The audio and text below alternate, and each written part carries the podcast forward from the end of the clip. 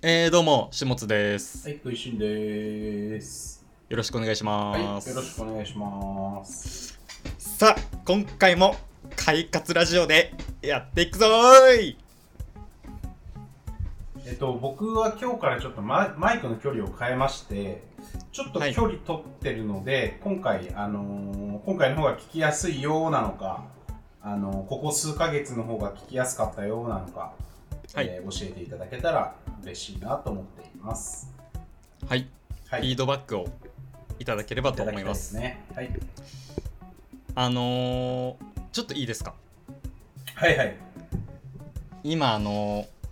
ー、巷で、なんか、方々でもう噂になり散らかしてると思うんですけど、はいはいはい。何やら、食いしんさんが、はいはいはい。クラウドファンディングをはいはいはい。やっていると。はいはいはいはいはい。やっているというか、まあそうですね、手伝ってますね。はっていい。うのを、まあ、見はい聞はいはい。きしたんですけど、はいはいはい。なんかもうとんでもないことになっちゃってるらしいですねどうなんですかねどうなんですかねまあまあでもそのお店オープンクラファンとしてはあの結構なあのまとまった金額が集まってるとかなんとかっていうのは聞きます。あ部門的にそういう部門があっはいたとして、はいはいはもうね歴代もうそうそうたる中でもっていう ねいやそ大こまではちょっと裏取ってないんで知らないんですけど。 はいまあまあはいでもなんかすごいあのーすごいいい売れ行きでねはいはいはいなってますよまあ知らない方がいらっしゃると思うので、はいはい一応お伝えするとはいというかこれは食いしんさんに言ってもらった方がいいですねえっ、とビリヤニっていうなんかカレーの炊き込みご飯みたいな料理なんですけど、うんえっ、と大沢さんという方がいまして、はいまあ、その方が、えー、と神田にビリヤニ大沢っていうお店をオープンするんですよねうんまあその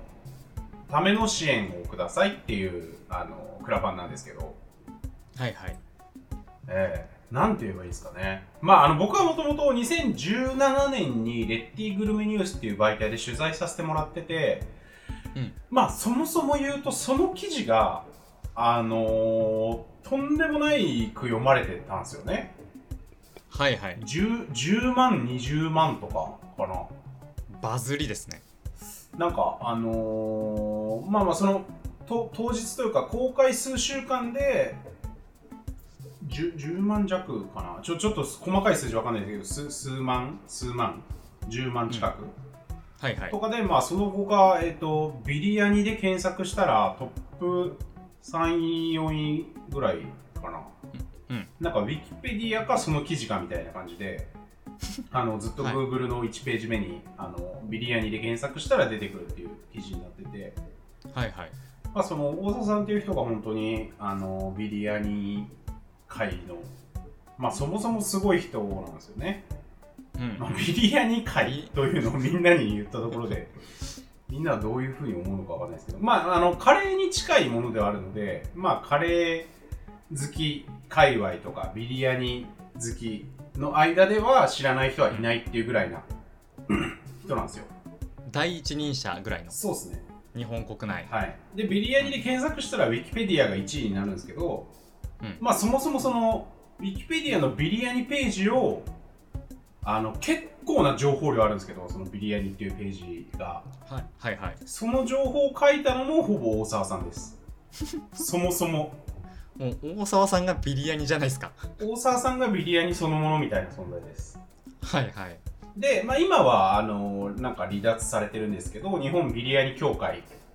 うんをもともと大沢さんとビリヤニ太郎さんっていう人であの日本ビリヤニ協会っていうのを作ってる人はいはいなんですよね、まあ、だから本当10年近く10年ぐらいあのビリヤニでずっと活動してきた人で、うんそもそもお仕事はあのガラムマサラっていう共同のまあ、これもそもそもあのインド料理店カレー屋さんとしてかなり有名なお店なんですけどはいはいそこでずっと店長をやりながら、まあ、あの趣味的にビリヤニを作ってた人なんですけど、うんまあそうそれだけの知名度がある状態でいよいよあの大沢さんがお店をやるぞとはいはいいう、まあ、ストーリーがあった上でねクラファ満ンを持してやってるんですけど、はい、えーそのクラファンを手伝うってのが、はいはいはいまああんまピンときてないんですよ正直、はいはいはいなるほどでそう分かりやすく言うとはいはいな何のどういう手伝いをしてるのかっていうのってなんかざっくり言えたりしますまあえっ、と本当にまあテキスト面とうんえーっと、なんていうんですか、まあ、プランニングっていうほどじゃないですけど、まあ、なんかこう,、はいはいこういう感じでやっていきましょうみたいなこととか、はいは見せ方とか、まあ、写真こうしましょうとか、ここはこういう写真入れましょうとか、まあ、もう本当、記事作ってるのと同じっていう感じで思ってもらえればいいのかなと。あー、はいまあ確かにてテキストは、えーとまあ、テキストというか、まあ、本文の原稿ですね、うんは僕が書いてるのと,、えー、と僕は大沢さんにインタビューをして、えーとなんていうんですかいわゆる聞き書きって言われる手法なんですけどはいはいあの聞いたものを僕がライティングしたのと、まあ、大沢さんの方でもともと書いてもらったものをあの手直しして組み替えてあのページを作ったみたいな感じですね、うんそれがメインですね。うんうんなるほどはいクラファンの確かにキャンプファイヤーとか、まあ、特にそうですけど記事ですもんねあれって基本ページの作りが、まあ、そうっすねそうっすね記事だからそうっすねそれをまあ作れる人がいないと厳しいみたいなところもあり ますよねうん、うん、まあなんあかる程度やっぱちゃんとしたウェブ編集者が入ってた方がうんはいちゃんと読まれると思いますけどね僕ははいはいうんなるほどそうなんすねうんなまあなんかそれが一番なんていうんですかむしろウェブ編集者とかウェブライターの本業に近いくないですかまあそのまあ言い方ちょっとあれですけどそのコンバージョンさせるみたいな感じというか、確かにうん、まあ記事別に記事だけじゃないですもんねそのウェブメディアの記事を書くのだけがウェブライターとかウェブ編集者の仕事じゃないしうん、そうっすね。まあ、いきなりちょっと専門的な話になっちゃうんですけど、まあ、はい結局その、書籍編集者とか雑誌編集者っていうのは、うんえー、と流通は関係ないっていうのがあのこれまでの編集者とかライターの考え方だったんですけど、はいまはあ、い、流通っていうのはその取り次ぎがいて本屋さんとかがこうコンビニとかがねあの置いてくれてっていうあの売る部分と流通させる部分っていうのは関係ないっていうのがあのなんていうんですか、まあ、普通の編集者というかウェブ非ウェブ編集者はそうだったんですけど、うんまあ、だから僕らはその誰にどう指すとどういうふうに広がっていくかっていうそのね拡散のひひされ方とかどういう誰に指すとどういうふうに広がるのかっていうのを考えるのがウェブ編集者の仕事なんじゃないですかね専門的な話ですねいきなりはいでまあ大部分ですよねウェブ編集者の大部分というかそのかなり大きな部分を占めてるような気はしますけどねうんなんかむしろそれが本会じゃねって僕は思いますけどねはいはいはいうんまあ確かにクラファンが成功しているので偉そうなことを言ってるんですがはい、まあ本当に、まあなんていうんですか、あのーまあ僕がどうこうじゃなくて、本当に大沢さんがすごい、なんていうんですか、えっ、と、そもそもやってたことが、クラファン向きなことをずっとやってたんで、はいはいなるほなんというかこう、身内とか仲間たちに向けて、とにかくうまいビリヤニを作る、作り続けてて、そういう人たちのやっぱ期待感がこう、めちゃくちゃ、もう死ぬほど高まってる状態で、あの、クラファンをやったので、ど、うん、今回ね、こういう結果が出たんだと思いますけどね。今一番美味しい状態のクラファンっはいはいはいはいはい。はい、そうですね。ていうことですねはいはいはい。結局、微力ながら私も、まあ、0.2%ぐらいははい力添えてきたのではないでしょうか。謙遜しすぎじゃないですかはい、まあ、あと、始末も言ってたけど、写真がね、めちゃくちゃ良かったんですよね。いやあれめっちゃくちゃうまそうでしたねはい。あれ見てなんかそのよだれ出る感じというかはいはいはい。わ美味しそうだなって思わない人いないと思いますよあの、まあ、あの写真はやばいっすね。マジで。うん仕上がりきってた。しなんかもう雑誌の一もう表紙じゃないですかもうほぼはいはいはいはい。なんかもう裏話的な話で言うと、あ、ほんと雑誌の表紙になるレベルの写真がいっぱい撮れてて、はいはいまず、あれって、あの、なんていうんですか。えっ、と、まあ、フードの撮影ってまずすごい難しいんですけど、そもそも。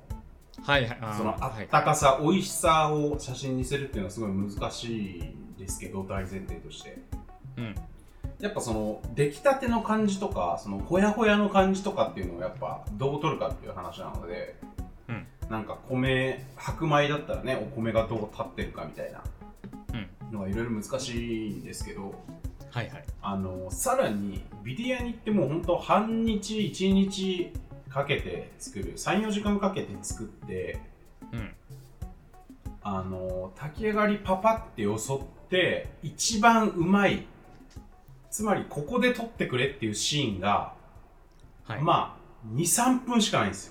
すよ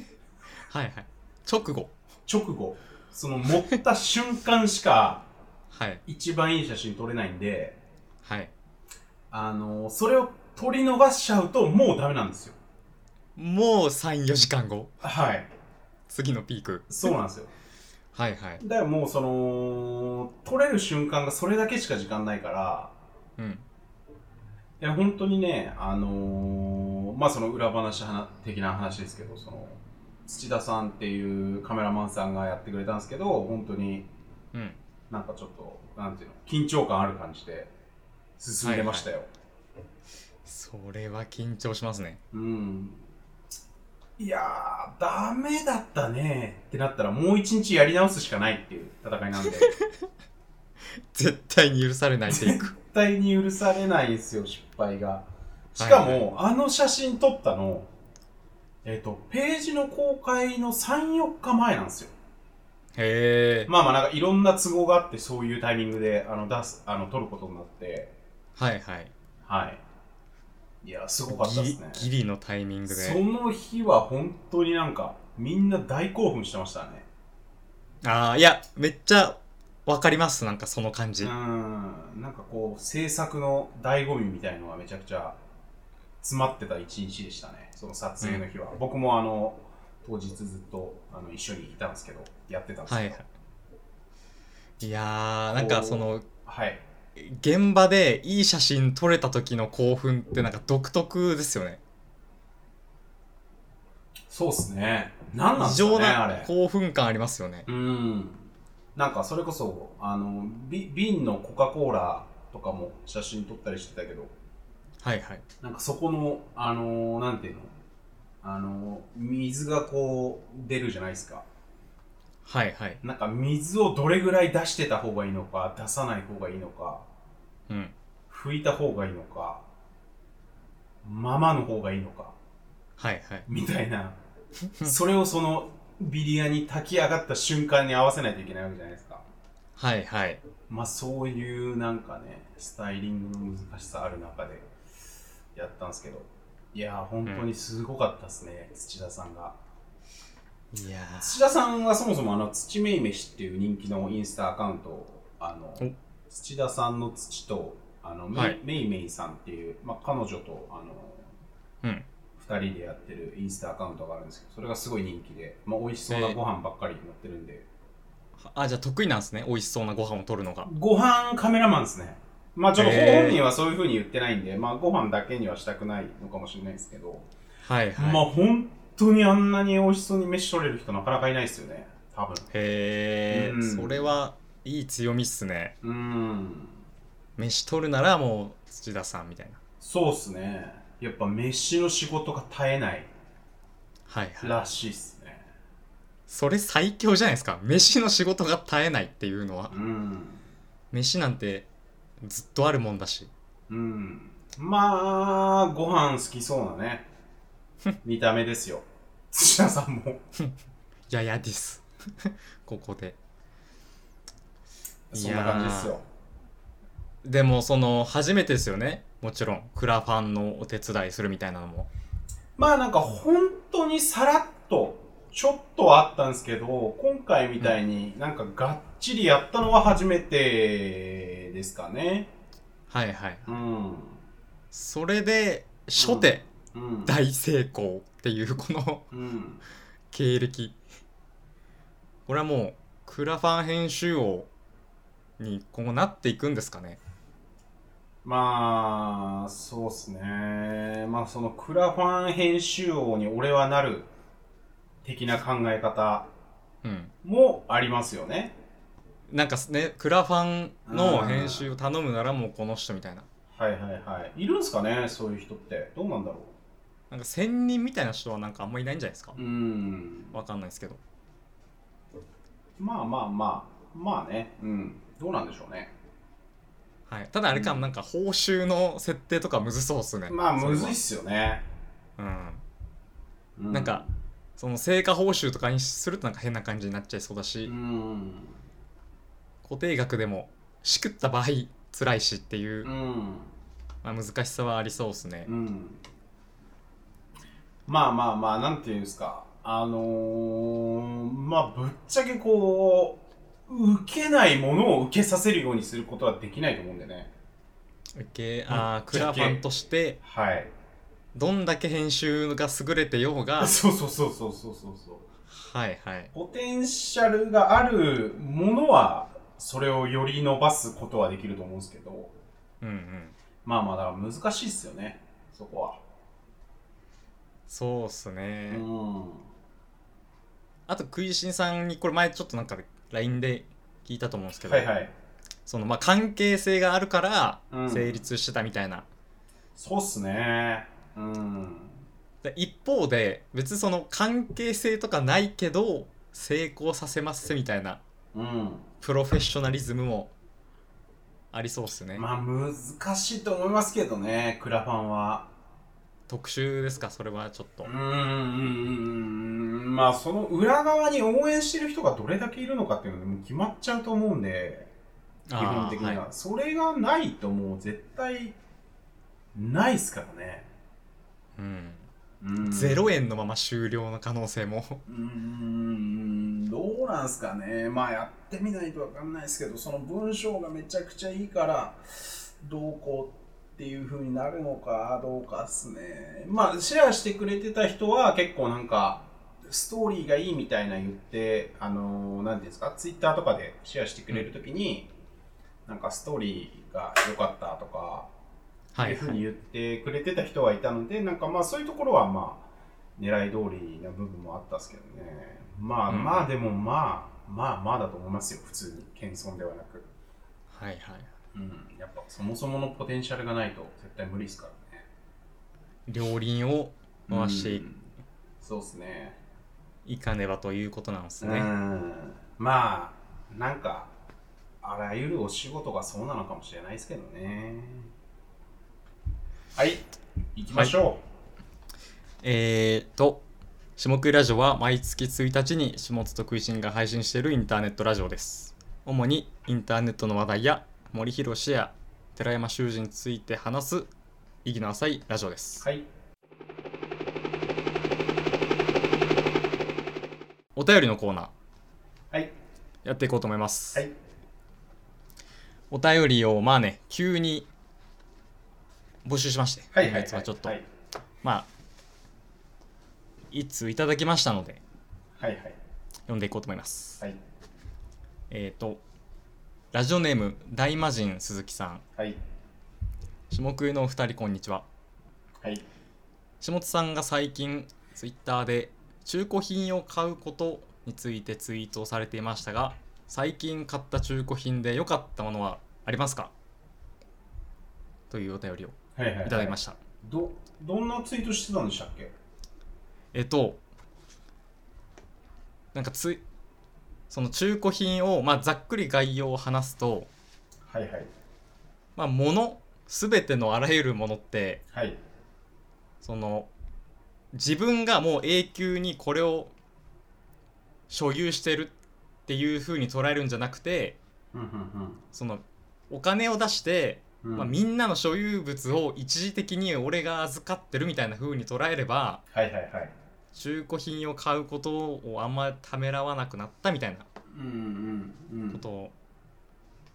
ツイートさせてもらったんですよね、はいはいはい。まあ、それだと思うんですけどはいはいはい。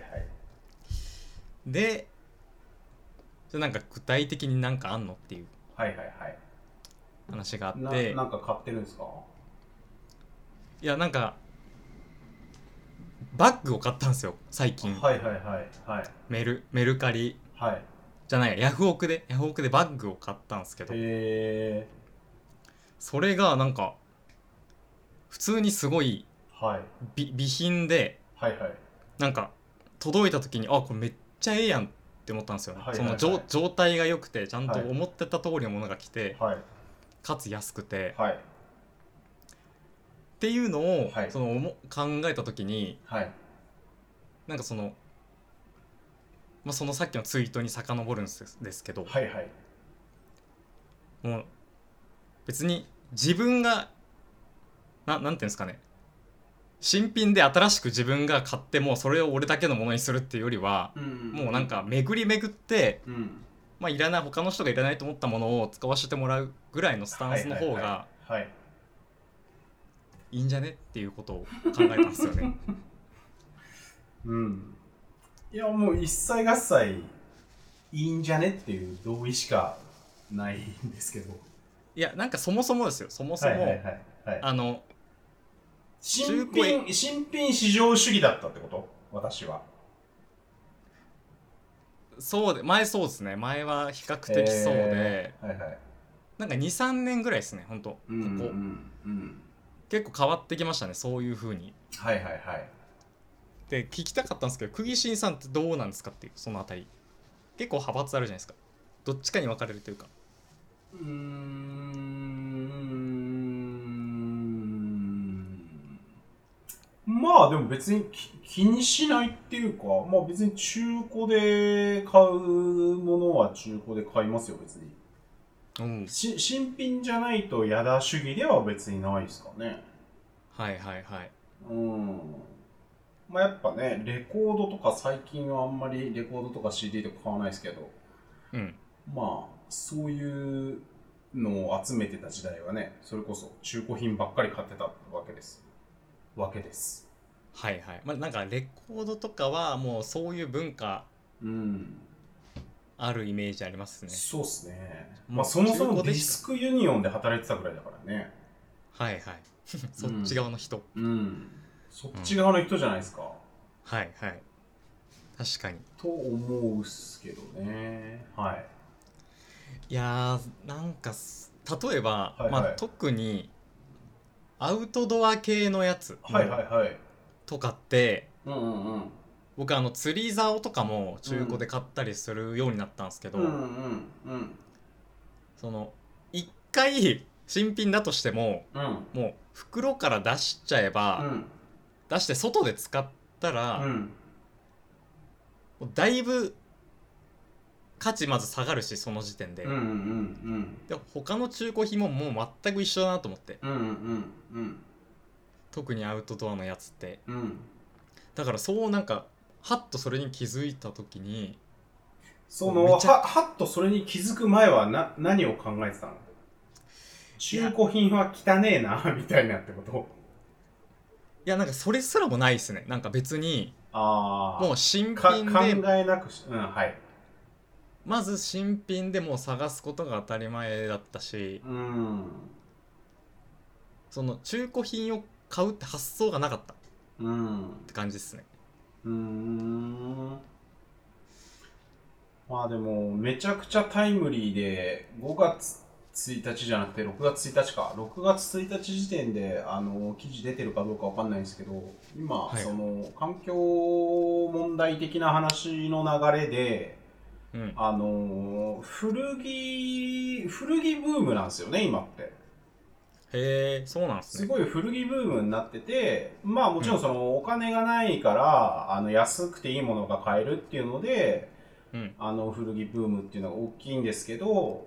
うんやっぱり一部の人たちは、その、環境問題に対する、なんていうんですか、意識があるから、あの、新しいものよりも古着を買うっていう風に選んでる人が結構な割合でいるっぽいんですよね。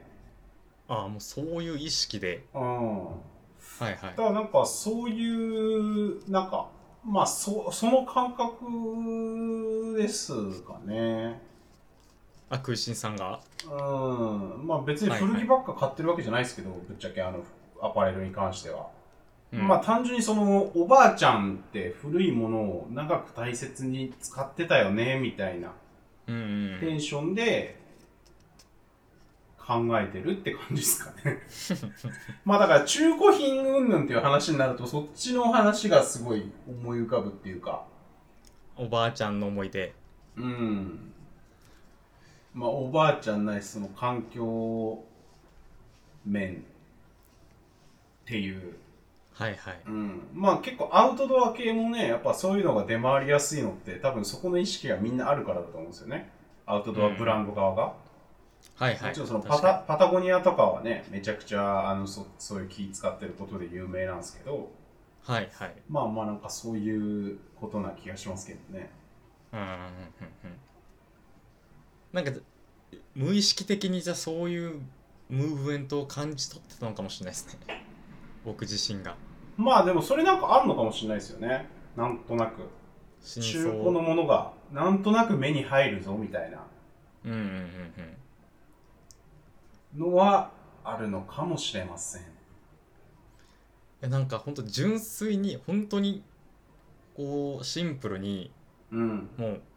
持ってても今使ってないものとかをもう目につくと、ういんうんうんうんやもうこれ俺が持っててもしょうがなくねっていううんうん感じをうん本当素直に思うようになったって感じですねうーんだったらもうメルカリで売っちゃおうみたいなうん売っちゃってください 捨てるよりはいいと思いますというエシカルなエシカルですかこれ今の話ってこれをエシカルと言うんですかねいやちょっともうわかんないですはいまあまあとそうですねだから買ってよかったものは結構アウトドア系のものと、はいはいはあとい本えバですねッグはなんかいくらぐらいのものをいくらぐらいで買えたとか言え言えるんですかあーえっともう国内ではそはいはいはのい正規販売されてなくて、はいはいはいなんかサンフランシスコのメーカーのへミッションワークショップっていうブランドのやつなんですけーど、へまあ、3万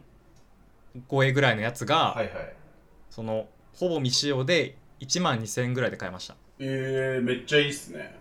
めっちゃ良くてめっはいはいはちゃええやんってなったんですよね あいめっちゃいいっすねあだから中古で買ってる人はうんうんこの良さを知ってたんだなっていううんうんうんうんことですねいいっすいいことだと思いました単純にちょっとねいいことはどんどん推し進めていきたいと思いますいいことラジオ今日もいいことラジオ、下食いラジオとしてねはいやっていきましょう次行きましょ次次はですねえっとお便りではないんですけどうはいはい前回の放送を受けてのツイートはいはいはいをいただいてまして、はいあの前回の放送でポッドキャストはいはいはいをこれから運営する人のアドバイスみたいな話があった時に、はいまあ、快活なポッドキャストの方がいいですよっていう話をしたんですよね、はいはいは我い々が。はいでそれに対して斎藤博人さんはいはいはいが「ポッドキャストをはいもっと快活に喋ろうと思いました」っていうちょっと反省の念を込めたはいはいはいツイートされててはいっていうことがあったんですけど、はいなんか思うところありますかこれについて。いや、斉藤博さん、あの、プロフィールで、プロフィー、ツイッターのプロフィール欄に、あの、ブラックピンク、ジェニー、高田修、田中みな実が好きですって書いてあるんですけど、はい。めちゃくちゃわかりますっていうだけです。えっていうだけはい。好みが一緒っていうだけはい。高田修ってなんか聞いたことあるな。僕もあんまり知らないです。はいはい。ちらっと見たことあるぐらいですが、まあ、モデルの方ですね。モデルなんですかね。はいはい。うんうん。いやまあ、快活ではなくてもいいと思うんですよね。ー、いきなりちゃぶ台を返してきましたけど。言い訳するとね。うん。はいはい。まあ、快活ではないポッドキャストを聞きたい人もいるのではないかという。まあまあね。まあ、でもね、下津も今日、あの、冒頭ですごい快活にやってたんで、はい。まあ、やっぱり、あのーテンション上がりますよね、聞いてる人も。快活にやってくれる人がいると。うん。うん。まあ、あれで離脱する人もいるでしょうけど、テンションが上がってくれる人もいるというね、うん。希望を込めて、ちょっとやってみたんですけど。はい。次行きましょはい。まあ、そういうね、ツイート紹介しましたけど、う。はい。すべての、その、シェアのツイートは見てますので、我々。はいはいはい。すべてに目を通してますので、ちょっとね、今後も、たくさんいただきたいですね。はい。お願いします。はい。続きまして、はい。こちらもですね、まあ、お便りではないんですけど、はい。我々が運営している LINE のオープンチャットの方で、ちはょっいとはいはいはい。雑談というか、はい。ありまして、はい。えっと、今4月のやつを、あ、まあ、これコメントなんですけどね、はいはいはいコメントのやつで、えっと、今4月のやつを聞いてて、庵野さんからのジブリ的、ディズニー的なくだりで、このツイートを思い出しましたっていうコメントがあったんですね。はいはいはい。でまあそのツイートがと「働き方エミネム」っていうツイートで、はいはいはい。まあ、ちょっとこれ詳しく説明するの難しいんですけど、はい。こうエミネムっていうラッパーがいて、言いますね。まあ、世界的アーティストですよはいはいはい。そのエミネムの働き方がもうきっちりはい。この時間にはいレコーディングスタジオに来てはいはいはい。きっちりはいレコーディングして、はいお昼にはきっちり休んではいはいはい。で5時にはきっちり帰るみたいなはいはいはい。どんだけその仕事がノリに乗っててももう時間が来たら帰って次の日に備えるみたいな、はいはいはいはいこうそういうスタイルをやってるみたいな紹介ツイートだったんですけど、はい。はいはいはいはい。まあそういうね話がちょっとありましてうん。時間ぴったりに帰る。はいですね。だからまあそのジブリ的ディズニー的っていう分け方をするならはい。まあディズニー的というかはいはいはい。はい。そのきっちりこうなんかデジタル的というか、はい。ななんて言うんですかねその仕組みが仕組みがしっかりとはいはいきはいっちり整備されて、もうそれに沿ってやっていくみたいなはいはいはい。スタイルですよねっていう紹介があったんですけど、はいはいはい。まあ僕はこれを見てまあエミネムはいはい。すい。ごい好感を受けましたね、はいなんかよりはい好はいきになりまましあた、でもなんかさ、アメリカの人ってこう、こうだ、みたいなこと言わない欧米の人は時間になったらすぐ帰るよ、みたいな言わないっああそもそもて言うけど、やっぱそういうなんかミュミュージシャンとかクリエイターとかやっぱ違うってことなのいやなんかそのプログラマーとかを主題にした、まあ、映画とかドラマってあると思いますけど、かなうん。なんか夜中までこううん酒飲みながらうんプログラム書いたりとか、うんそういう描写うんあるじゃないですか、うんうんうんうんもう一晩中書き続けたみたいなうんうんうんうんうんだから全員が全員そうではないんじゃないですかうん。でもそれはさ、うんあのー、ビル・ゲイツとかで しょもうビル・ゲイツとかマーク・ザッカーバーグとかでしょそのエンジニアって。まさにその2人を思い浮かべてました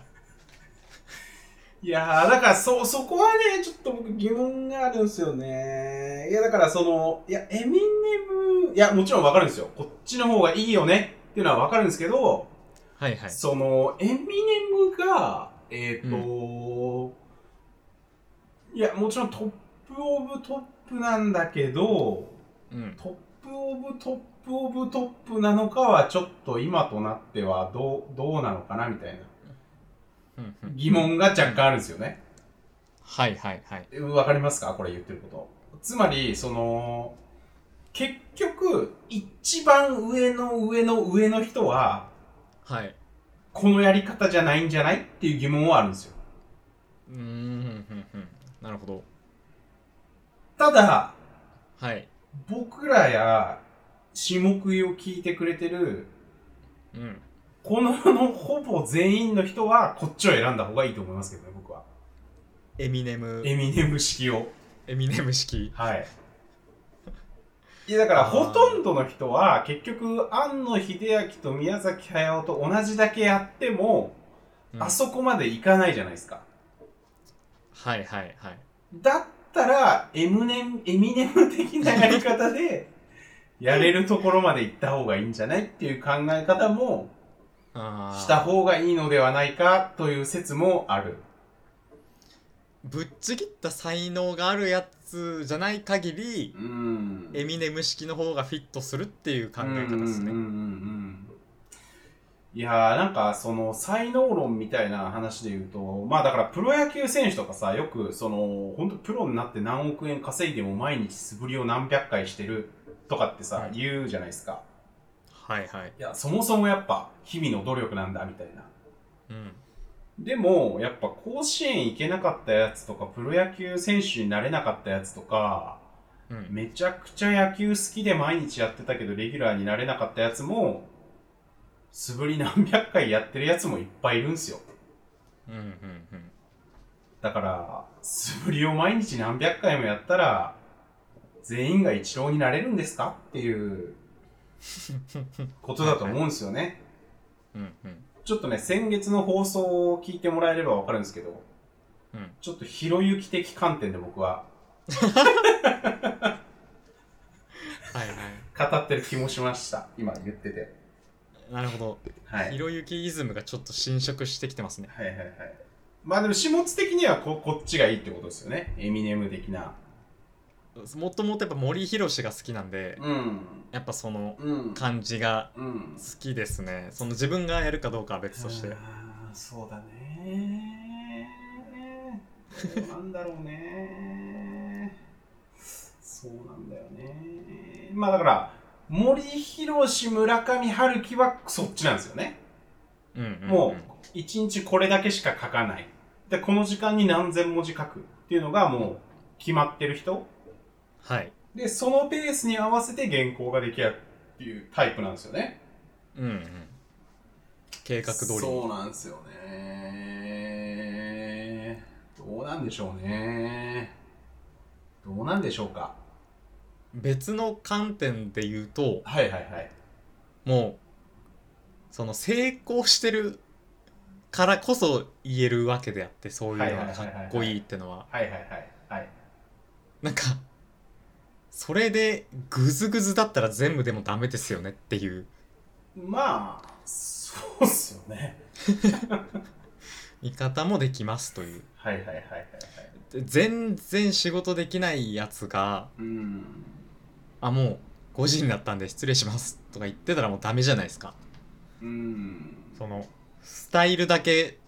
踏襲しててもうん何にもなってないっていううん。うん。ことも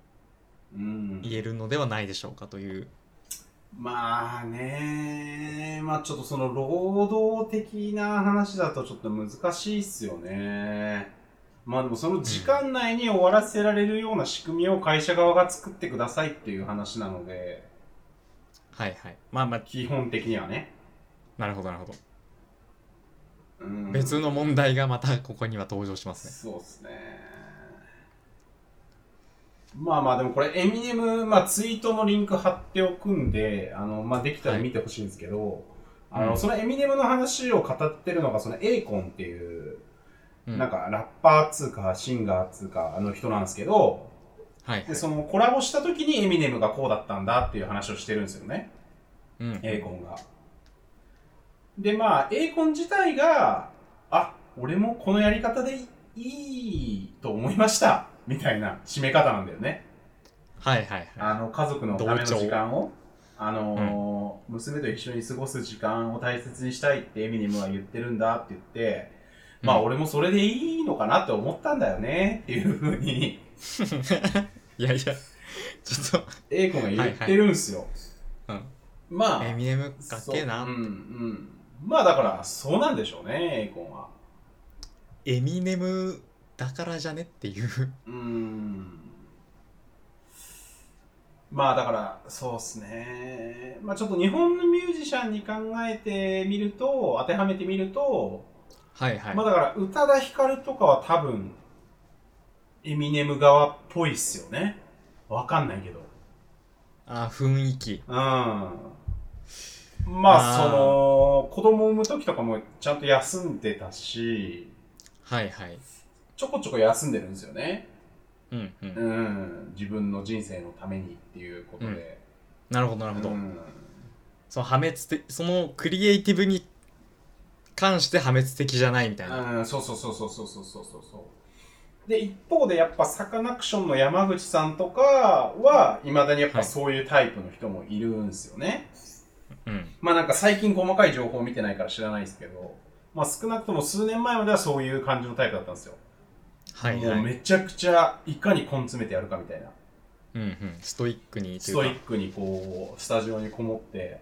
もう作詞も気が狂いそうになりながらずっとやってるっていう。だかはいはいらその山口一郎さんとかはもうめちゃくちゃこう、文豪憧れがあるので、そういうスタイルなんですけど、うんなんだろうなまあまあなんか僕自身はやっぱそういう人の方が好きになりがちっていうのはありますねそれしあー4月のその宮崎駿宮ま本あそう茂言ってましたの、ねうん、話と一緒かもしれないですけど、っうんて感じはありますよね結局あのフジファブリックの志村さんとかはいはいあのはな亡くなっちゃったんですけど、えーとうん28とかで亡くなったんですよいはいえ、若くしし下て津27ですか28です今だから、今、下津が死んじゃうぐらいの感じなんですよ。フジファブリックの志村さんって。はいそうっすねやばくないっす年齢的にはかそれ考えたら。やばいっすねこれからですよ普通に考えていや、まだ何も始まってないじゃないですか。いやいやそいれや、僕は下そうっす津けどがどうこうじゃなくて、一はいはい般的に28歳なんて、はいはい、まだ何も始まってないじゃないですか。やっとなんかこれから俺はこれだみたいなのがそうそうそうそうそうそうそうそうそう。みたいな時期そうっすそうそうねそうそう。やっと何かちょっと、うん指針が見え始めたかもなーみたいな。はいいや、普通はそうですよね。僕ももちろんそうだったんで。まあそうですね一般的にはいやー、それでやっぱね、うーん、その、そこまでに残した曲の多さもすごいし、本当にうん最初の方とか1年に1枚ぐらいアルバム出してたんで、うん、まあ、フジファブリックもサカナクションもそうなんですよね。それはやっぱりでも根を詰めすぎた結果かもしれないまあ、まあだ、そう、そういう話ですよ。そういう話ですよ。そういうのもあるし、まあわかんないけど、ジョブズとかもね、そういうことなのかもしれないですよね。はいはいはうん、その若くして亡くなってるのはまあなんかビートルズの解散とかもそういうのもそうなのかもしれないしい、カート・コバーンもそうかもしれないし、だからそのこれも多分4月に言ったのかなんか忘れましたけどえっ、と結局だからもういなんていうの休みなくぎゅうぎゅうにやってるとやっぱビートルズになっちゃうから えーとチームナックスを目指そうっていうのを僕は言ってるわけじゃないですか、はいはいはいはいはい、だんだん合わなくなっていくっていうはいはいそうすると仲悪くならないよっていううんうんうんそれいいっすよねそれはいいっすねうんまあでもなんかいろいろ言いましたけど本当なんというかエミネムとか宇多田ヒカルみたいにみんなしようって思いますけどねまあまあうんサステナビリティがね高いし、うん。本当そうっすよ。うん。ミスチルはうん、どっちだと思いますミスチルの桜井さんはミスチルはでも途中までは根詰め型じゃない今はじゃあ違うと今は違うんじゃないですか、やっぱ明確に。やっぱどっかでお子さん生まれたりとか途中で変わってる気がしますけどね。って思うじゃないですかはいはいはい。はい、ガンガン根詰め型ですいまだにえー、そうなのかなそれどういう情報っすかプロフェッショナルですね、で、あのあのアルバムを作るその、うん今1年間の密着みたいなんで、うんうんでその、まあ、終盤割と終盤にそのレコーディングのシーンがうんうん、出てくるんですけうど、んうんもう本当にそのサビの一部分うんを、こうずっとそればっか歌ってて、うんうんうもうんで歌って「あーなんか違うもう一回やらして」みたいな「うんもう一回やらしてください」うん「あーもう一回お願いします」みたいなんが、うんうんうんもうそのそのテイクが、うん本当100回ぐらい続くんですよ本当にへえもう深夜2時とかまではいはいはいはいこれは根詰めてるじゃないですか多分あたエミネムだったらいまやあまあエエミネムだったらエゴチでミ帰ネっムてだまっすたよらね帰ってますよねそうそうん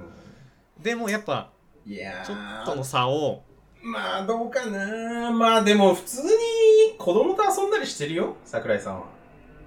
えあそうっすかうんやっぱ子供とサッカーしたりとかなんか子供と遊ぶ時間をつ作ったことによってあのーうんうなんていうの歌う内容も変わってきたみたいな言ってたからああまあそれもう0年代とかの話だけどホームとかの、うー感んじですねそうそうそうそうそうそうそうそうそうそうん、 うからだからちうーんどうなんだろうねまあまあだからあその私まあ根詰め型にもいろいろあるよねその 極はいはい極地根詰め型とそんな分類あるんで すかっていうか、あれか、あーこれも、ものによるか。ものによるっていうのもあるんだよな。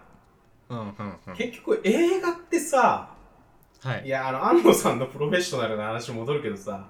はいあれずっとしんどいじゃん。ああなるほどはいはいいや、だから宮崎駿とかもいつも自分で言ってるけどさ、結局なんか3年突っ走りつけ続けて、うんもう最後もうヘトヘトになって死にそうになって抜け殻になって、うんもうこんなことやりたくねえって思ってるから、もう引退しますっていうのを、はいもう、もののけ姫の時から毎回言ってるのよ、宮崎駿は。はいはいうん燃え尽き燃え尽きがあるからっつって。うんまあ、なあまあだから、アルバム、まあそうだなうん。まあでもだから、ミスチルに対して思うのは、うん言って予定通りに発売してるっしょって思うけどね。その話を聞いてから思うの。ああエセコン詰め型だと いやいやいやいや。いや、そうは言ってないけど、ちゃんとなんはいか、ぎギリギリのラインを保った、保ってるんじゃないかっていう 説。なるほどあーその本当にギリギリのラインは超えないタイプのう三つーん。目だって、サカナクションなんか、もうアルバムの発売日、あの、普通に公式の発売日が出て、はいそれに合わせて、えっ、と、う全体が動いてるのに、レーベルとか。いろんな大人が動いてるのに、発売日ずれたりとかしてたから、はい1個前のアルバムで言うと。うんそれやっぱえぐいことが起きてると思うんですよね。まあまあまあ確かにまあ、雑誌の発売日遅れとかもそうだけどさ。いろんなその呪詛というかうんいろんな人の呪いは降りかかってますよねおそらくそうそうそうそうそうそうそう。まだ安野さんもそれじゃないですか。はい安野さんも宮崎駿もそうじゃないですか。いやちょっとエミネム式の方がなんか幸せそうじゃないですか ちょっとそれを思うとまあだから俺はその幸せそうかどうかはそこは別に気にしてないですね。自分が消費者としてどっちの方がいいいいのを作ってくれるんですかっていううんうんことそれだけだけを言っていて、はいはいえっ、と、幸せそうなのはエミネムでしょ、絶対に。そその周りの人も含めてうんうんその幸せにことが進みそいや、それはもうエミネムでしょ、絶対に。絶はい対にそうだと思うんですけどう。エね。ミネム式、うん。確かにそうです、まあだからこ、これ4月も言ったっけな、その、Google のさ、なんか、あの、なんか、はなんか20%ぐらいぐらい自由時間で自分の好きなうんことをやっていいみたいななんかあるじゃん。 20%ルール。 20%ルール。うん。あれもちょっとなんか怪しいですもんね、聞いてたら。うん怪しい。うん。いや、みんなが別にそれできてるわけじゃないよっていう話っていうか。ああ、はいはい。まあだからみんなが楽しくね、なんかランチにサンドイッチ食べたり とか、あの、なんか社内の広い公園みたいなところで、うん。ちょっとディスカッションをしながらサンドイッチ食べたりとかしてるかって言ったら、全然そんなことないんじゃねみたい な話っつうか、卓球とかね、ありますけどね。うんなんか、ビリヤードとか。誰もやってねえよ、あの卓球みたいなうんうん。話なんじゃないいでやすか。そ、それはめちゃくちゃ思いますね。うん。なんかその、スタートアップのその、いい面みたいなのって、うん。その、最初ちょっとその、それ用の写真撮って終わりみたいな感じありますもんね。うん。だから、ああいうのもあんま良くないと思うんですよね。スタートアップのなんかいい、いい面をこう、ビジュアルとして出したりするの。はいはい。オフィスには卓球台もあります、みたいな。うん。うん。絶対やってる人いないな、卓球は。うん。卓球、ビリヤード、ダーツはかなり怪しいっすね。あとなんすかね、パックマンとか、いや、やっぱバーカウンターじゃないですか、代表は。バーカウンター。はいはい。 なんか、もう、ありありと浮かぶんですけど本当に息抜きできてるやつっているんだっけっていう疑問がもうんう、 うん、めちゃくちゃ出てきちゃいますよね。はいはい。まあなんかパーティーとかやるときはね、いいのかもしれないですけど。まあまあまあね。はいはいはい。ちょっと、まあななんんかかちょっと行ったり来たりというかなんかね、いろんな話が混ざってた気もしますけど。発散しましたけど、はい。まあ、結論、僕はじゃあエミネム式を押していくというはいはこいとはいに。はいはいはい。食いしんさんはアンの式。まあでもね、やっぱね、自分自身もね、やっぱその案の式のプロジェクトやると、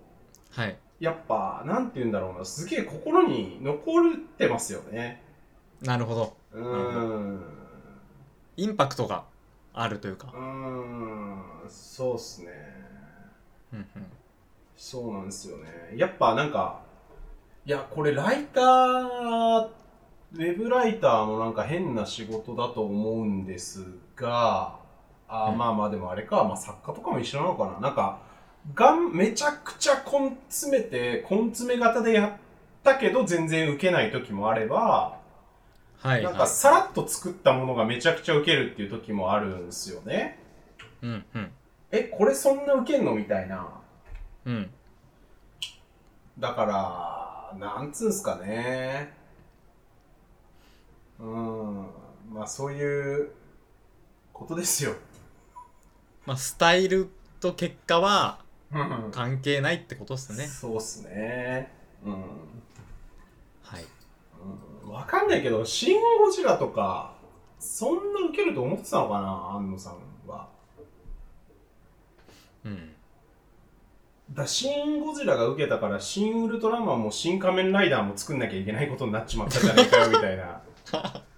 はい、はい思ってそうな気がするんだよな。ああ、ちょっと話変わってきたぞみたいな。あーそうそうそうそうそうそうそうそうそうなるほど、なるほど。エヴァ終わったのに新シリーズこんなやんなきゃいけねえのかよみたいななんか全部その新なんとかでリメイクみたいなことになりそうですようねー。んなりますよそりゃえ、あれ見たいっすシンゴレンジャーから新七人の侍とか見たいです。ああいやだ普か通らにも面うかい白そうじゃないですか。解釈が無限にありますよね、うん。新シリーズは新、イカれる12人の男たちみたいな。まああと海外版。まあ、新ナウシカですよねやっぱこの間も話題になってたけどああ、はいはい。新ナウシカ新ラピュタ新もののけ姫、 違う。ああ。みたいなね可能性もゼロではないですからね。あと4人ぐらい必要っすね、安野さんがじゃあ。うんいやーだからでもさそうなるとさやっぱなんていうの周囲との期待の自分のやりたいことっていうのがうん。あのー、なんていうのかな。いや、結局さ、それってさ、もう見えちゃってるじゃん、人生が。人生の前半はエヴァ作ってました。人生の後半は新シリーズ作ってました。うんそれが私の人生でした。っはいていうさ、うんだからそれに縛られるのもしんどいんやろうなと思うというか、あーそれでいいと思ってたらいいかもしれないけど、そうそうそうそうそうそうそうそうそうそもしその、う。うーん俺の後半まあ、もう新シリーズでって思ってたら、いやー、過去思ってないと思うよ。思ってないっすうかんやっぱ妖精のところが大きいと思うんですよね。妖精。うん、せ世の中から要請されてる、社会の期待があるからやるっていうはいはい。ものになってるから、うんなんか、なんていうんですか、自分でこれを選んで、うん新シリーズを俺がやってくんだってなってないと思うんですよね。なるほど。うん。そこで、ギャップが生まれてきている可能性をありますよね。ありますね。うーんそうっすね。そんな感じですか、この話は。まあそうっすね。ちょっうと、ん新シリーズの今後についてはうん見守っていきましょう。ちょ、ちょっと続きあった、もう一個。はい。ああの、ベルセルクの、あー、はいは三い。浦先生っていう、ベルセルクっていう漫画ずっと書いてたうん。人がですね、亡くなっちゃったんですよね。不法がね。うん。はい。あの、ベルセルク途中で。はいはい。これもまたさ、うん。なんつうか、大変な話でさ、はい。なんつうの、やっぱナウシカの漫画が途中で、とかさ、うん。辛すぎるっすよね。あ、い読や、者として。僕は正直、ベルセルク読んでなかったんで、まあ、あんまりその、めちゃくちゃな悲しみはないんですけど、やっぱベルセルク読者からしたらもうめちゃくちゃ悲しんでるんですよ。うんうん。で、この三浦先生が、あの、富樫とタメなのよ。へえ。ハンターハンターの富樫さんとタメで、はいはい。いやいやいや、富樫ちょっと根詰めすぎて、鬱になっちゃって死んじゃうとか、マジで勘弁して、みたいな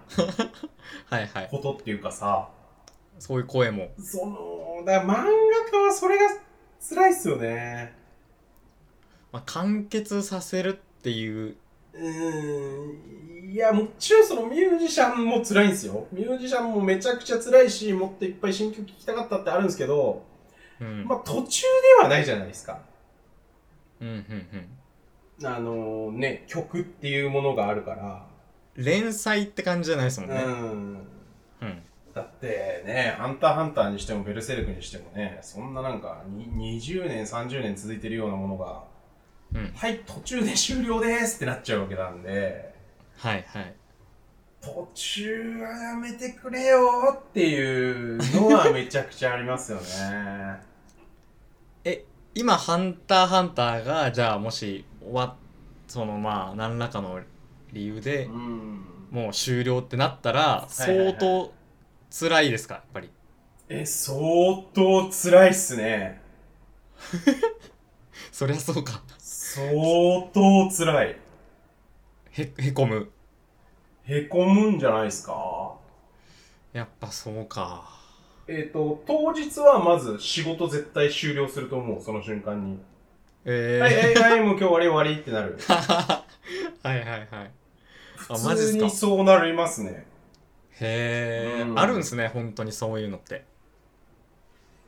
うん。まあまあ、ベルセルクではそれが起きてるわけだからね、もう実際に。うんうんいや、いや、僕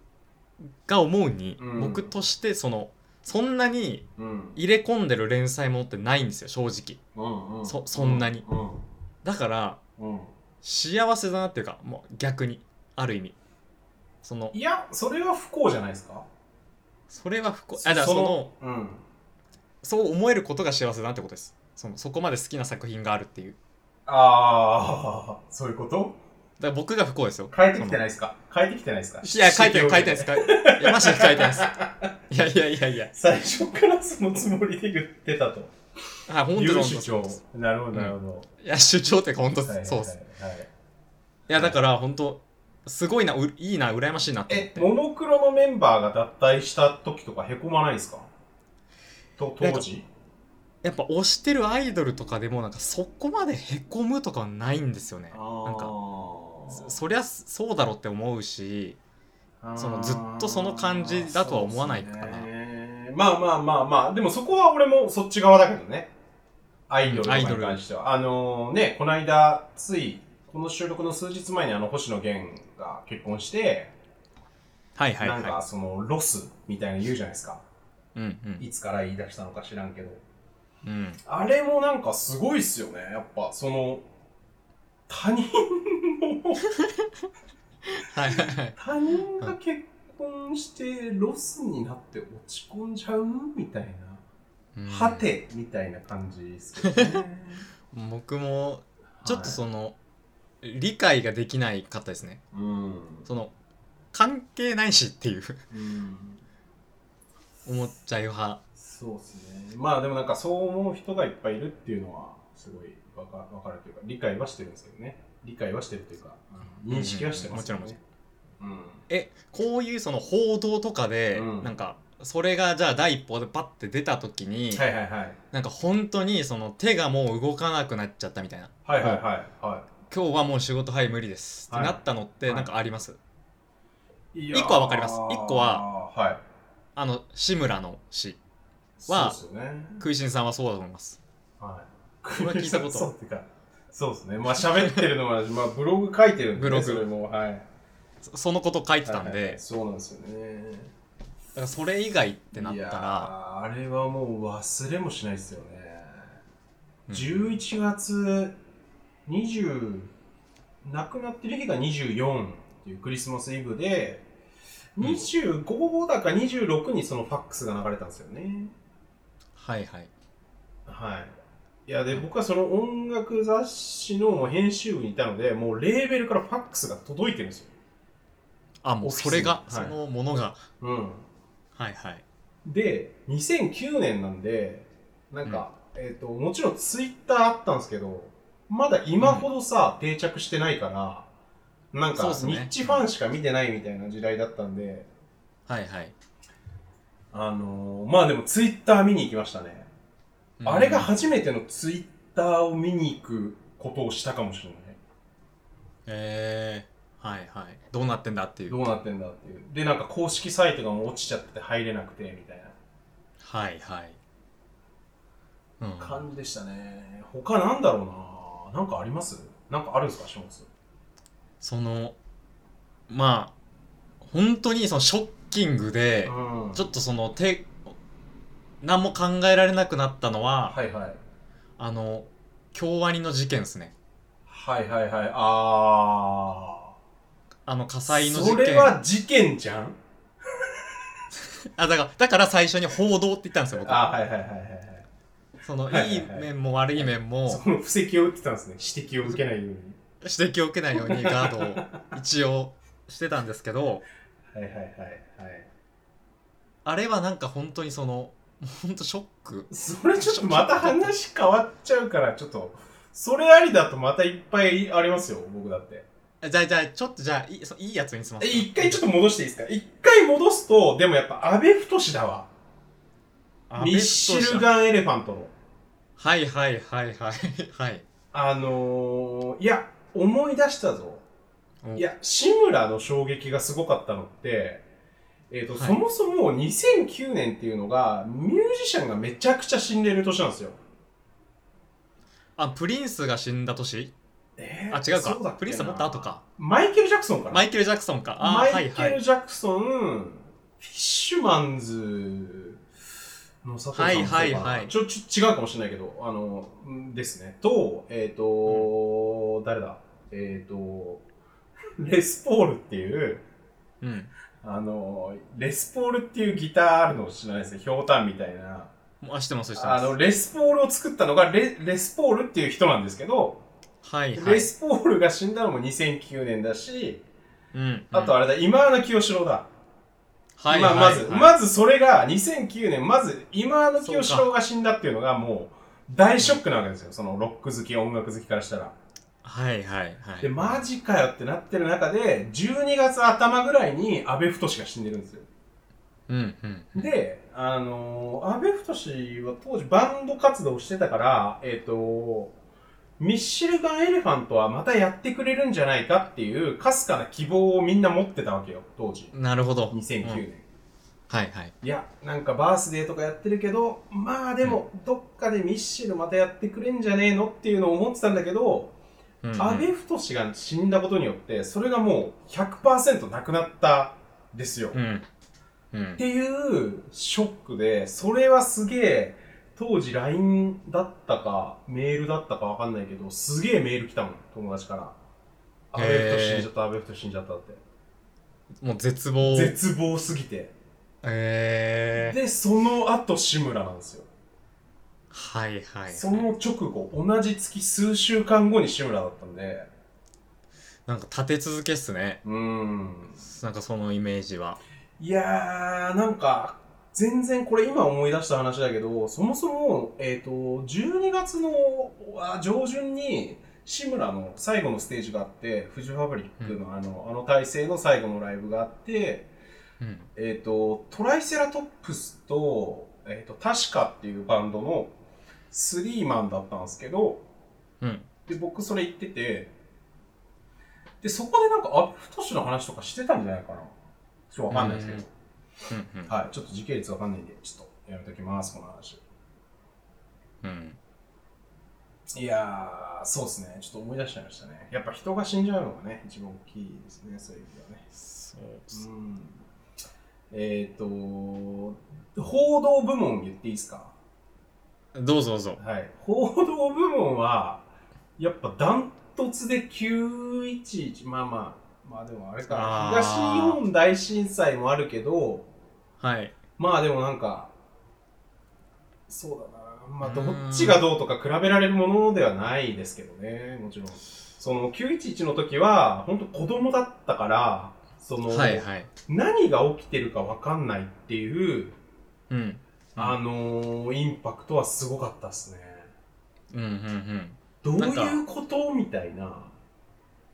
なんうか、ん。映画みたいな、本当に。うーん、なんていうの今でこそ、いや、911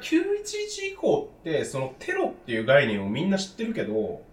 うん。あの頃ってそこまで、あの、テロっていう概念自体そんなに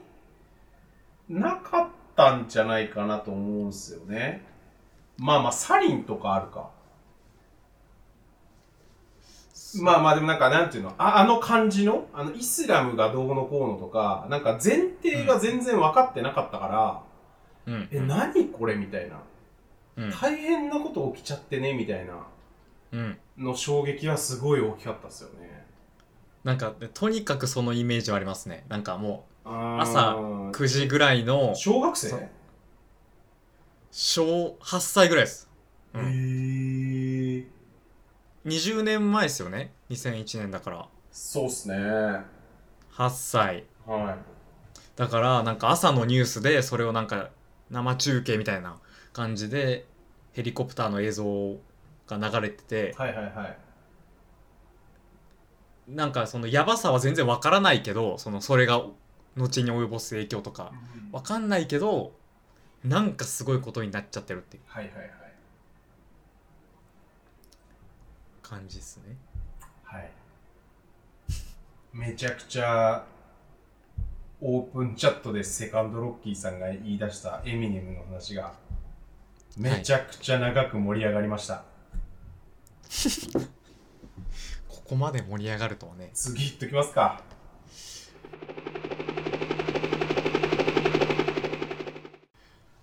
フリートーク、はいやっていきましょやっていきましょうなんか僕なんですけどう。はい。なんか最近気づいたんですけどはい。 私ですねあのータスク管理能力といいますか、はい。トゥードゥ処理か、まあ、管理うん。力みたいなのがうん異常に高いんですよ。うん。異常に。はい。人並みをはるかに超はる越しかにた。超越して、 そもそも事故らないマンなんですよ。うんうんうん。あれは、あれやってねえわみたいなことが、すすっぽり抜けちゃってました、みたいな人いる じゃん。はいはい。がない。うんまあ、簡単に言うとそこっすね。なるほど。はいはいはい。性格マン。せ性格マンというか、タスク完璧こなしマン。タスクをスプレッドシートにひたすら全部書き出してるんですよね。うんまあ、スプレッドシートとかメモ帳とか。はいはい。で、まあ、ほぼ毎日そのスプレッドシートとかをじゅ,、うんん、じゅんぐりじゅんぐり回ってるんですよ。はいはい。あの、ここの件がこうなってる、この件がこうなってるっていうのを、まあ、大体朝一でバーっと見るんですよ。うん。あでいろんこれなはこプれロジェクトの。これはうん、そうそうそうそうそう。いはい。なんかその辺の、なんていうんですかね。なんか、え、こんな整理してるんですかみたいな、なんか言われることがちょいちょい続いて、うん。あ、そっか、みんなここまでやってないのかって思って、うん思ったんですよ。だからミスるんだぜっていう。いやいや、まあまあまあ、それミスってる人が言ってきてるのかわかんないけど、はいはい。そうそうそうそうそう。うんうん。いやえ、ま、それまず、あと、忙しい人ってずっと、あの、タスクが崩壊してる人いるじゃないですか。はいはあい、の、はい。溢れて、びちゃびちゃの状態がもうずっと続いてる人いるじゃないですか。はい。俺、あれは無理、無理なんですよね。ああなったらちょっと気が狂っちゃうんで、はいはい。あ の、気が狂っちゃ整う理されてないと無理なんですよ。うんうんうん。なんかそのきちっとしてる状態じゃないともう気持ち悪いっていう。そうそうそうそうそうそうそう。そうそうそう。はいはい。はい言わんとしてるこそとはもそも僕、整理整頓マンなんですよ。うんうん。なんか、あらゆるものが自分の思う概念の中で整理整頓されてないと嫌だっていう。うんうん。この書類はここのフォルダ、この書類書類はこっちのやつとか、こっちのファイルにこれとか。うんうん。だから僕、郵便物届いたら、まあ日々郵便物届くじゃないですか。はなんい。かの明細とかなんとかとか。うん。もう毎日届く瞬間にもう指定のファイルに入れないと気が済まないんですよ。へえ。え、な電気関係のやつはここみたいな。そうそうそうそうそうそうそう。家賃のやつはこれ、こことか。はいはい。で、財布の領収書も、財布の領収書パンパンマンいるじゃないですか。はいはいはあれってさ、あれってなんか、しんどくないのって思っちゃうんですよね。い。うんうん。でもその人からしたら、うん。っもう整理するのがもうだるいっていう。っていうことなんでしょうね。と。うん僕はもう毎日、レシートを片付けるんですよ。財布から。はいはい。うんうん。えっと、毎日、まず、カバンから絶対財布出します。はいで、。財布の中をまず開くんですよ。 はい。で、お札を、まあ、場合によっては、お札も並べ替えます。はいお札はのい。向きを向揃きえをて。揃えて、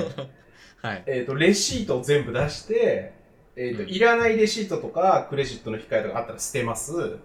うんで、仕事上で買ったもので、領収書を控えておかなければならないものは、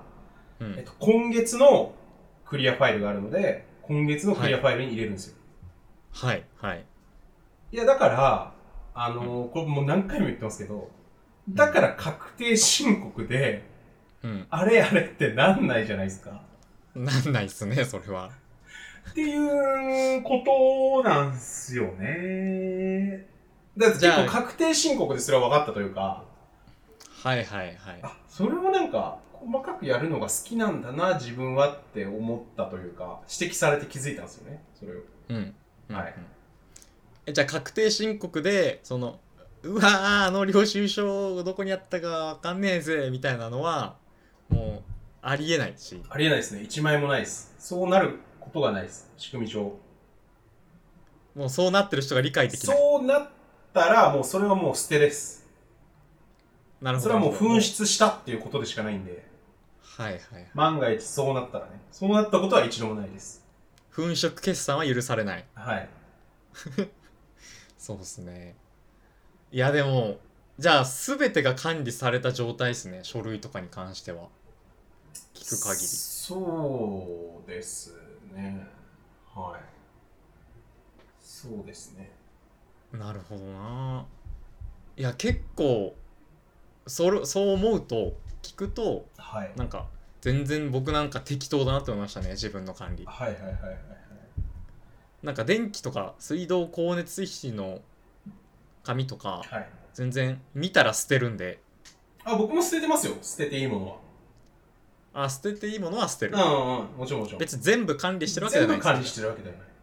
なるほどなるほどうん。まあ基本いらないんで、あの明細。はいはいはい。いやそうそれがでもやっぱ人から驚かれるほどの整理力をもう持ち主なんですね結局うーん。あと、あれなんですよ。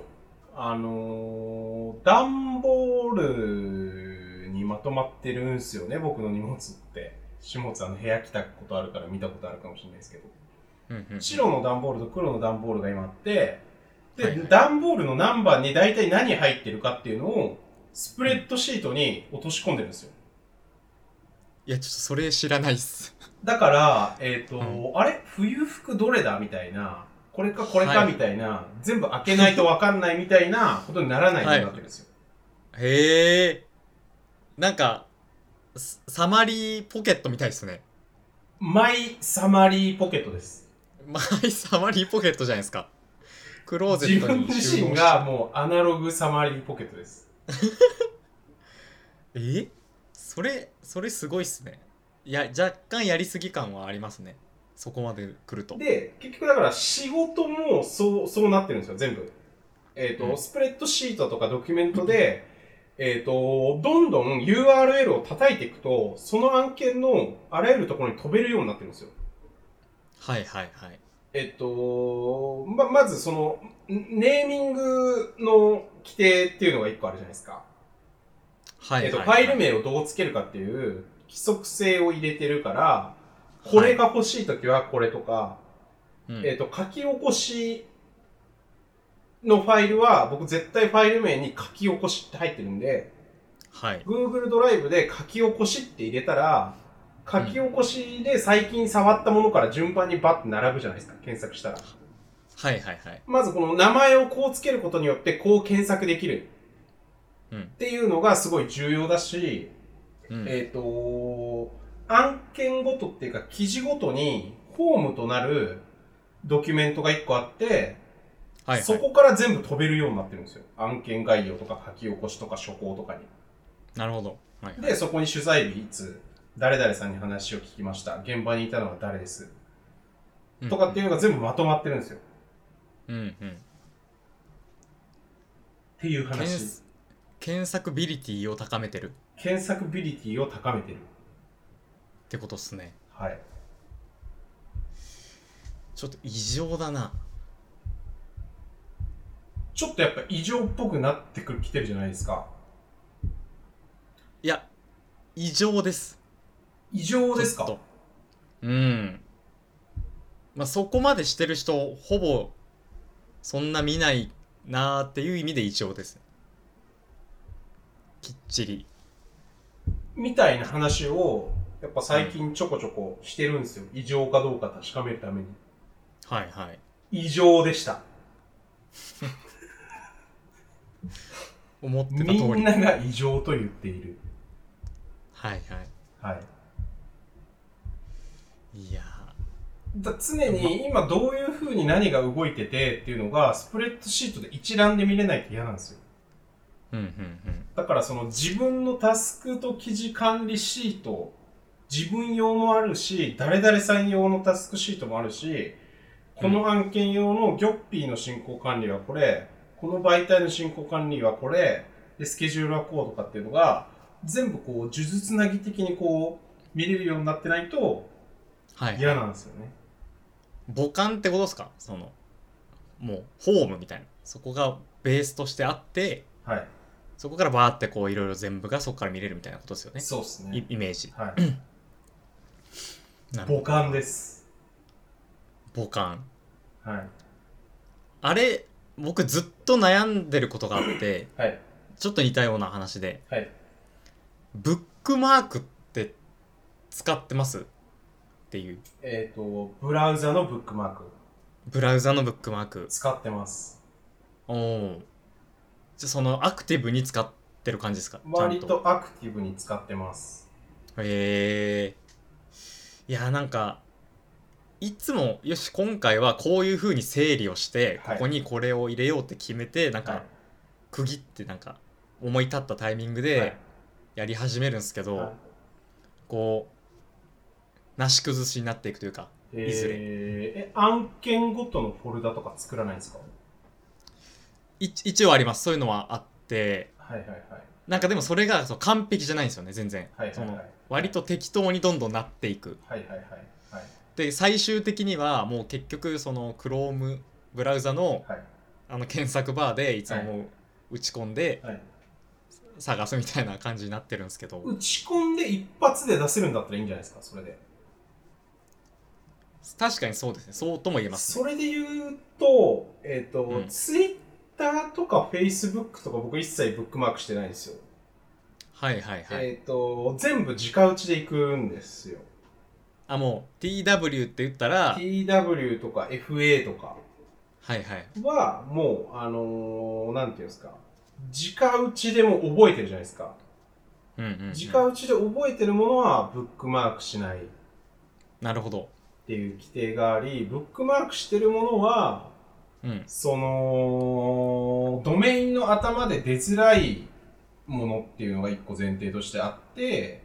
はいはいえー、とつまりそのスプレッドシートとかドキュメントとかは名前だけだとあのブックマークバーに出てこない場合があるから、まうんあ、そういう仕事上の案件とかは、えーブックマークしないっていうあするっていうのと,、はいはいえー、ともう一個あるのは朝ルーティンで開くものは朝ルーティンで開くためのフォルダーにまとめてあるので、はいはいそこから、えー、とタブ10個のタブをまとめて開くみたいなやってうんうんピッて開くと全部出てくるからうんそこでサイトを全部一回チェックするんですよ朝一ではいはいでその中にハテナブックマークとかニュートピも入ってますなるほどなるほどで一回それを見て情報収集を情報収集さらっと見て本当にすさごいらっっすとね、見るだけですけどねうん、なんかデザインされてますね その情報がしっかりとそうですねうんこれはでもなんでかっていうとそのしっかりしてるからできるわけではなくてはいやっぱ自分がいかにダメかっていうのを自分がよく分かってるんで、はいもう二日酔いで全く頭が回んなくてもなんとかなる形っていうのをとにかく設計してますね。ああそうするにはどうかどうしたらいいか考えたら今のようになったとそうそうそうそうっすなるほどないい話ですねはい。ためになる話そうなんですよね。だから逆に、ノーションにはあんまり深く手を出さずにいるんですけど、なるほどなそういうことかノーションに行っちゃうと、もう、ノークレイジー、クレイジーノーショナーになっちゃうんで、 ノーショナーなんすかあれってうん、ノーションで全部管理してる人もいますよねもいますね。今やいますね。うどうなんだろうな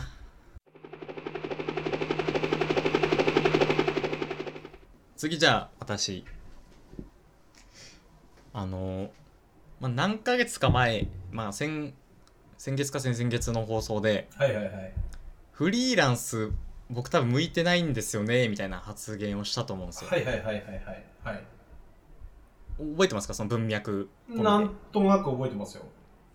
なんかそのある仕事が来た時にうんうん。そのその自分のうん能力とかスキル的にそういうキャパオーバーっぽかったらうんもうすごいそれが嫌だと、うん確実にできるものじゃないとすごいなんかもうメンタルうんうん的に厳しいみたいなうん面でうんフリーランス向いてないんじゃないかって話をしたんですけど、うんうんちょっとあの考えてみてもう一回、はいはいはないんでそう思うのかはいで考えてみたら,、だうかんらそれはそうこれまではその僕の特性だと思ってたんですよはいはいはいそういうなんて言うんでしょうメンタリティの持ち主はいそういうタイプだと思ってたんですけど、はいはいはい考え直したらうん全然そんなことはありませんでしたっうんていうどうどういうことですか結局うんじゃあ例えばすごいじゃあペライチのサイトをもうコーディングしてくれっていうすごいイージーな仕事があった時に、うんうんまあ、全く緊張なんてしないわけですうよ、んうんもちろんうんそのイージーだから、うんうもんうんう道筋見えてるし、うんでもじゃあそうじゃないうん難易度高い仕事来たら、うんじゃあもうドキドキして、うんもうそればっか考えちゃうみたいな、うんでなんでそうなるかっていうと、うんその単にうん能力が足りないからだなと思って、うんうんうんシンプルにうんうんそのスキルがうんないから、うんそうそう思ってるだけであって、うんうん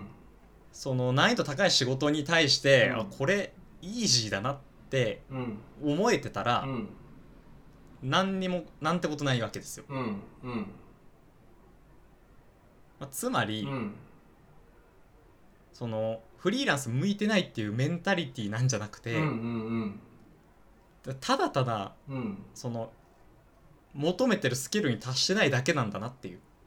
まあそれは違いますね違うはいえ違ーったと仕事っていうのは常に自分のレベルよりちょっと高いものが来るのでうんそれをどんどん受けていかないと継続していかないんですよなるほどだからちょっとずつ無理しないとダメなんですよねうんうん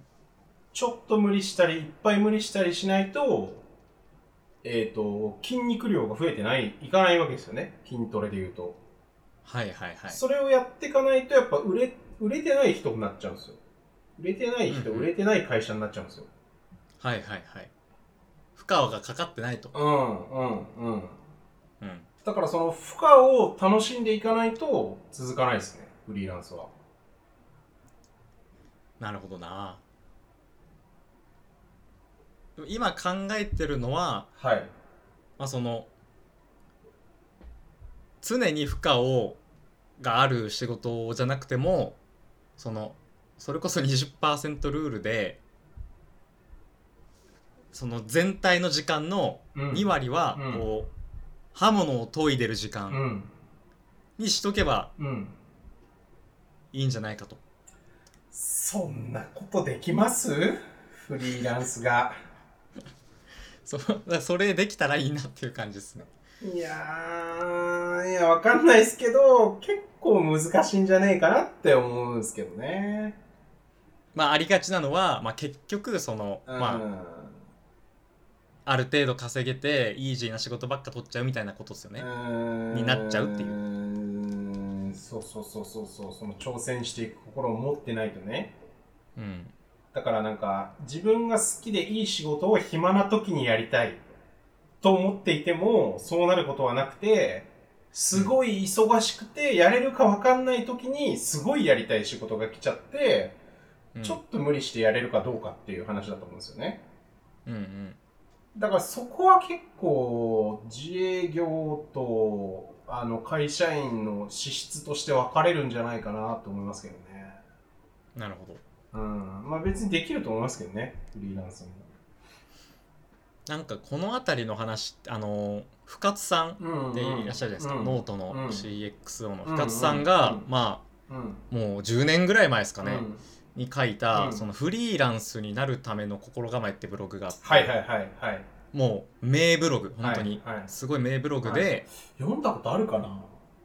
結構な人が多分シェアしてたんで、はい有名な記事なんですけど、まあ、そのまあ貯金をまずしろとうん、うんうんうん。貯金をしてあとキャッシュフローについて学べと、うんうんうんあとまあその目先の仕事だけ得るなと、うんでなぜなぜかというと、うんまあ、その本当にやりたい仕事を受けるために、うんうんそういうふうに動き回れと常に、っうんうんうんうんていうのを心構えとして書いてたので、うんあなんか愚直にこれやったらいけそうだなっていうのは、うんうんなんかいまだにすごいなんかうんははっとしたんですよねあこれ確かにそうだなって思って。っうんうんていうのもあって、うんそのだからフリーランス向いてないのはメンタリティなんじゃなくて、うんやり方なんだなっていううんことにちょっと気づいたというか、まあそう自分が思えたらそうなんだと思います よだから向いてないと思う必要はないと思います確かにはいそれは本当そうですねそれだけのことですはーい最近あの僕仕事手伝ってもらってる編集者さんが、はい、えっと元リクルートの人なんですようんでなんかリクルートの話ちょうどめっちゃしててはいはいあのーリクルートの名言みたいなのがあってうんえー修羅場は与えられるものではなく、自ら作るものだ。みたいなのがあるんですよね。あれですか機械にによって自らを変えみたいななんか、そ、それが元になった発展系の言葉なのかなあ修羅場ってワードが出たんですか修羅場っていうワードが出た、出た。あじゃあちょっと発展系ですねうん。はいはいはいそれです、多分。その機械によってなんとかの発展系で、そはいのはい上司が部下に修羅場を経験させて、あのーうん鍛えるみたいな。ライオンが子供を崖から突き落とすみたいな。うんあのこと言うけど、リクルートにおいては修羅場は与えられるものではなくて自分で作るものですっていうはいはいめちゃくちゃいい話だなまあなんかそういうことなんじゃないですか会社員って割とそうでも結構それなりやすくてはいはいはい修羅場って与えられやすい環境だと思うんですよ比較比較的うんうんでもフリーランスとか独立しちゃったら本当にもう自分から取んないとうんうんまあでもそ見られないれで多分あのー始末の想像じゃないですか今言ってる話って想像す経験したこと多ないんで分フリーランスになるともう不安感がやっぱ来るんですよ、はいはい、この仕事を断ったらうんもうこの人から仕事をもらえないんじゃないかとか、うんつまりだから8割の許容量にしといて、2割はこういうことをしようって設計してるけど、仕事がポンポンポンってくるじゃないですか。はいはいそうすると、12割とか13割とかやんなきゃいけない瞬間が出るわけじゃないですか。はいはまあい、今週、来週12割でやんなきゃいけねえよってなるんですけど、うんえっと、最初は不安だから結局やっちゃうと思うんですよね。うんうんうん っていう、だから結局やっちゃう説っていうのはあります。結局やっちゃうせはい、はい。まあでも経験者が語るですからねこれは、ん。それは絶対間違いないとは思いますけどね、はいん。そうですね。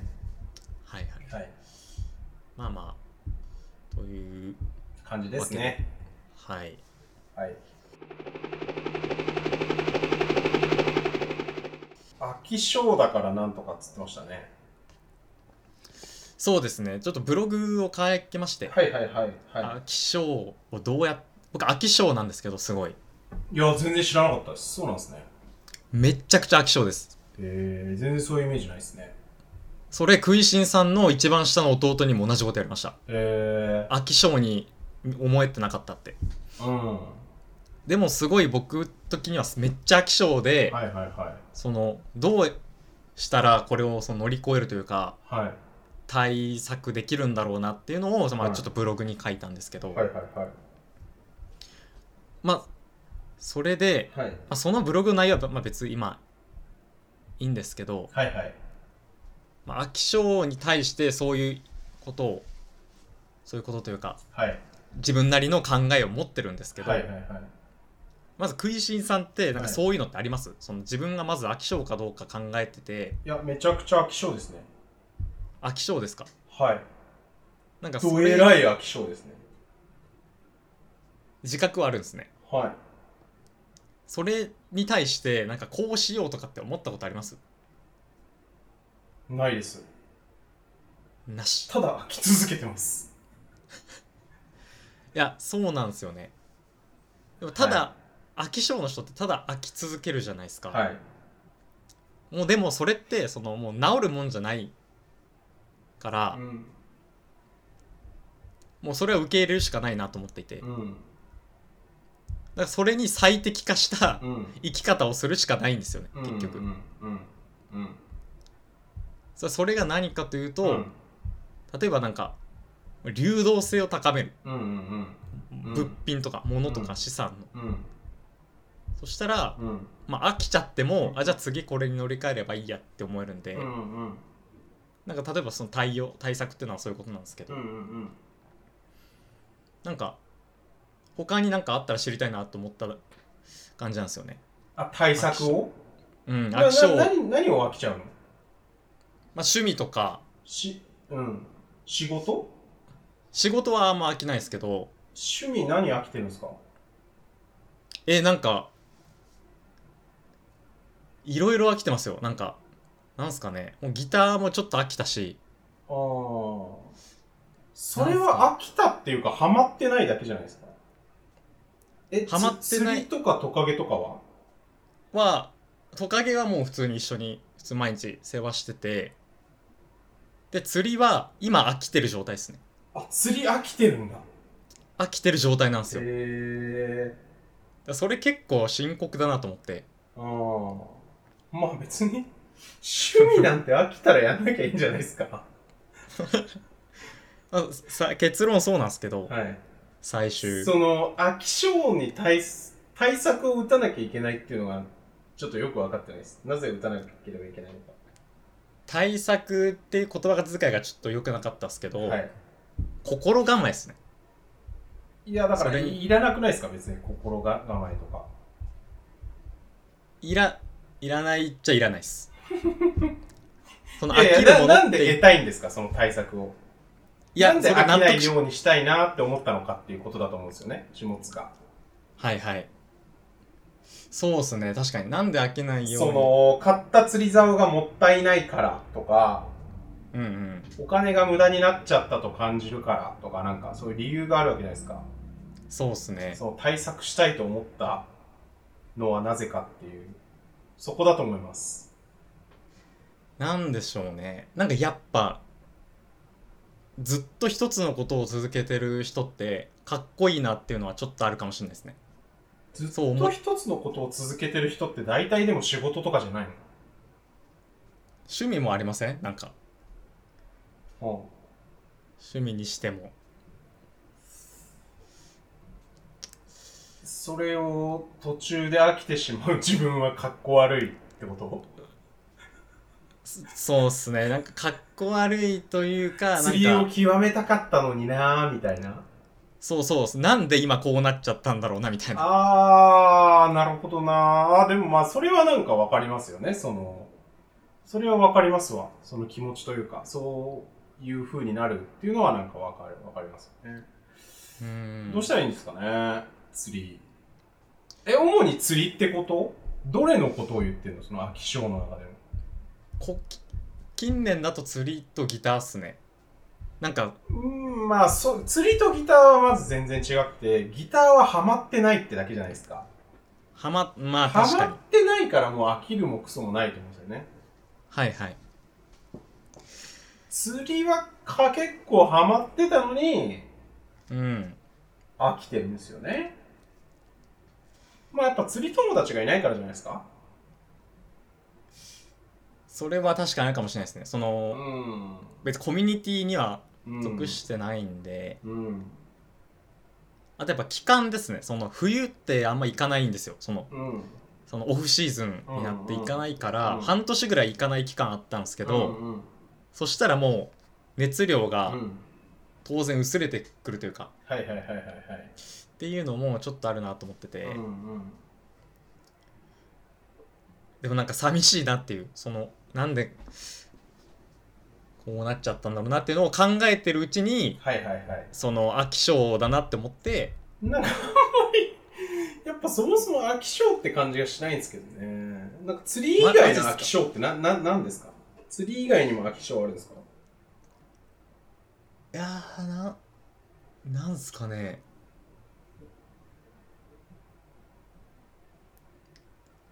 あ例えばお笑いのはいはいはいはいはいそのネタ DVD とかはいはいはい。ライブ行ったりとか見るの、のがすごい好きだったんすけどなんか昔ほどじゃないなっていうのはああ。これは飽きてるのかもしなれい。ないまあ、それはなんか変化じゃないですか、ただの。変化か変化、成長じゃないですか。飽きじゃなくて。あめちゃくちゃいいことですねそれいいことを言いましたね今くじんさんうーん。変化かいや、やっぱ編集者って基本飽き性な人が多いから、うんやっぱ編集者の飽き性って半端ないんですよ。やっぱどんどん好奇心持って、どんどんハマって、どんどん飽きていかないと、はいはいなんか、なんつうんですか、いろんなもの作るときに、やっぱ作ってる瞬間はそれにハマってるっていうか、没頭してるんで、なんか、そのことを考えちゃうんですけど、瞬時に飽きて次に行かないと、うん成立しないみ成たいな立しない職業だと思うんですよね。まあまあもちろんそうじゃないパターンもあるけど、うんうん僕みたいなやり方の場合はそうだし、僕の周りもやっぱそういう人がめっちゃ多いですよね。うーんうん。まあだから別に飽きない飽き性でいいんじゃねっていう感じしますけどね。うんうんそうっすまあなんか飽き性なのはもう絶対変えられるもんじゃないから、うん。まあうまくなんか付き合うしかないんだろうなっていう付き合うというか別に付き合わなくてもいいし、うん。そうそういうことだと思います。うんなんかバイオリズムっていうか、いやだから俺もさ、なんかお笑いの話とかさ、下食いでちょこちょこしてるっすけど、はいはいなんかやっぱその前って全然見てなかったっすからね。ああこう話をする前うん。いやだから下食いで見ても最初の2年ぐらいってお笑いの話あんましてないと思うんですよね、多分。確かに確かにここはいはい1年ぐらい増えてる印象じゃないですか、なんとなく。そうっす東京来てからぐらいじゃないですかその引っ越してきてからなんか増えた感じしますねうん僕がそもそもやっぱ、あのーお笑いとか僕あんま見てないですからね。うんうん、うん。は、はいいなん。かあれっすね、うん。あのお便りでなんか欲しかったりしますこういうのははいはいはい。な自分は飽き。性何なんですけど、はいこういうふうに考えてますみたいですな、かはいはいはい。逆に20年以上これをやってますみたいなっはいはいはいはい。ていう声があったらちょっと聞いてみたいですね、はいはいはい。まあだからそういう森博の鉄道好きとかがいいよねっていう話ってことね。ああもうずっとおもちゃいじってるでしょ、あの人。そうなんですよもう昔からの夢がそれなんで、はい。そうそれ憧れもちょっとありまして、それのために物語を書いて売って金を稼いで鉄道にぶち込んでるんだもんね。ぶち込んで 何十億稼いで全部鉄道にぶち込む っていうそうなんですよやっぱいいっすね、森博は。はいうんはいはいちょっとまあ、はいそんな、そんな感じで。